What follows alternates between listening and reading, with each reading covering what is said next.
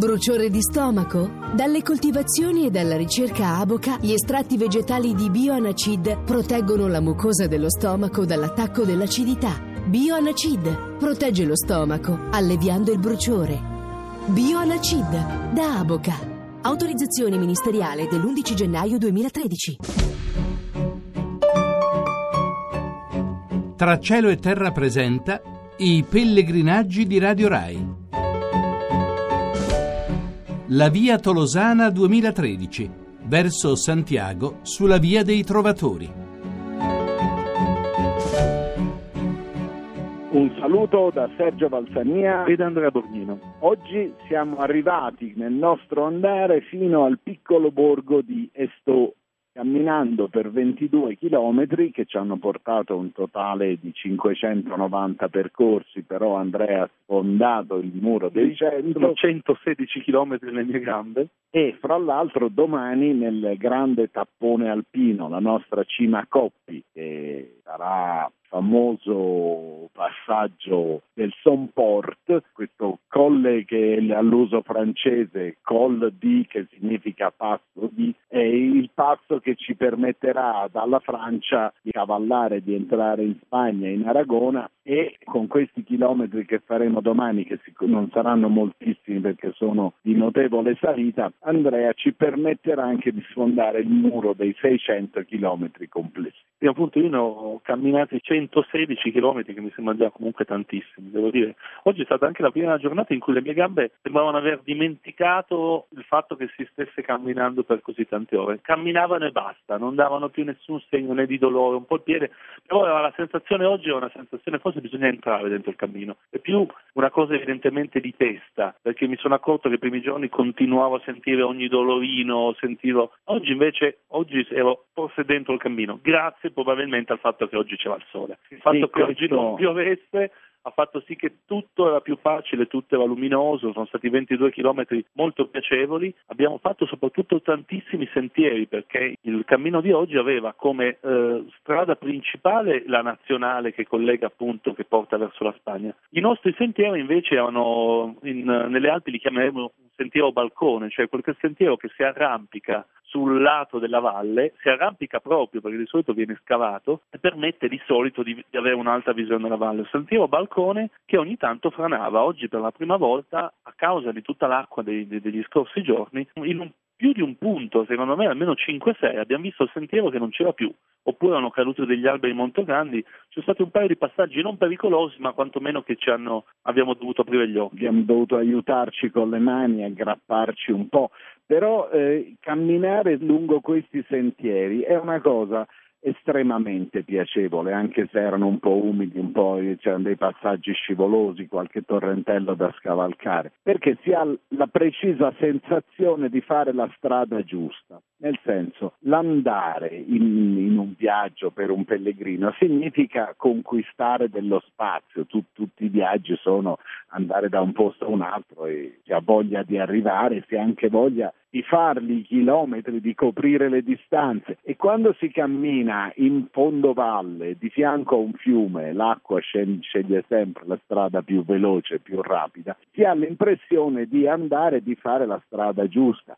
Chiaramente dall'altra parte c'era la, la, la comoda strada asfaltata, lì passavano i camion, noi stavamo dal lato opposto del fiume, si camminava, si andava, ognuno con la strada adatta al mezzo di trasporto che sta utilizzando, ma senza lunghi detour. E quando poi camminando a un certo punto c'è un, una specie di altopiano, uno slargo, la, la, valle si allarga e c'è tutto il deposito alluvionale che ha creato una sorta di, di pianura. Lì ci sono alcuni paesini e allora la tracciatura del sentiero sembrava avesse paura di andare dritto. E lì è scattata la fantasia di chi ha segnato il terreno, addirittura c'è una specie di piccolo montarozzo che si chiama Le Poie di 652 metri, ebbene il sentiero ci passava dietro, cioè ci ha mandato in mezzo ai campi, ma proprio i campi, cioè non avevamo più nessun riferimento e abbiamo iniziato a camminare, a un certo punto fortunatamente abbiamo trovato le indicazioni del cammino che ci dicevano. Sì, questo è stato un, un momento veramente culturalmente esaltante perché c'era a un paletto, c'erano due cartelli, uno che indicava la direzione del sentiero Gran Randonne 653 e anche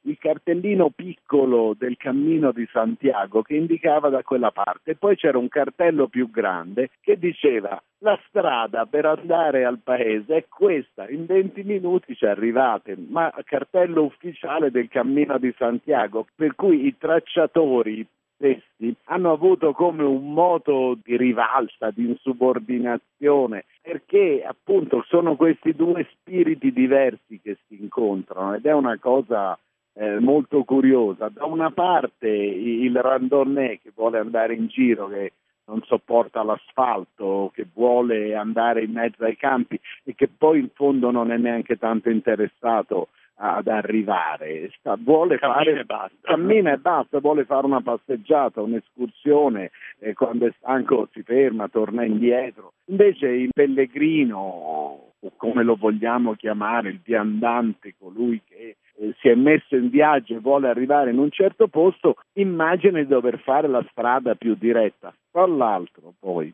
c'è un, una constatazione abbastanza semplice il tracciato migliore è quello che viene occupato dalla strada, cioè quando costruiscono una strada cercano di farla passare dal posto più comodo, dal posto più diretto, da quello dove ci sono meno salite. Il posto giusto è di solito occupato dalla strada poi dalla ferrovia o da una superstrada. Se uno si allontana da quel percorso lì, di solito fa un percorso che è oggettivamente sbagliato, è sbagliato rispetto al terreno che deve attraversare, per cui va benissimo per fare una passeggiata, ma per fare un viaggio comincia a diventare un evento abbastanza, abbastanza contro la natura dell'andare, che se uno va va anche per arrivare se, in, se ha invece l'impressione di, essere, di, andare in giro, di girare in tondo, è, è molto molto frustrante. L'impressione ogni tanto è che ti mandino nei pascoli, così ogni tanto ti mandano nei pascoli, come se ci fosse una necessità di finire in mezzo al nulla o di finire a camminare in mezzo all'erba, come se proprio fosse perché il randonè non è randonè se non c'è una percentuale di fango, una percentuale d'erba e soprattutto di salita, perché rigorosamente nel momento in cui di solito si, il randonè si separa dalla strada, inizia una salita. Segnalo che oggi abbiamo iniziato a camminare in boschi con un odore molto diverso da quelli abbiamo, in cui abbiamo camminato negli ultimi quattro giorni. Sono apparse le castagne, dei bellissimi castagni alti, sono apparsi i ranuncoli gialli, che è un fiore tipico dell'ambiente montano, non avevo neanche visto uno negli ultimi quattro giorni.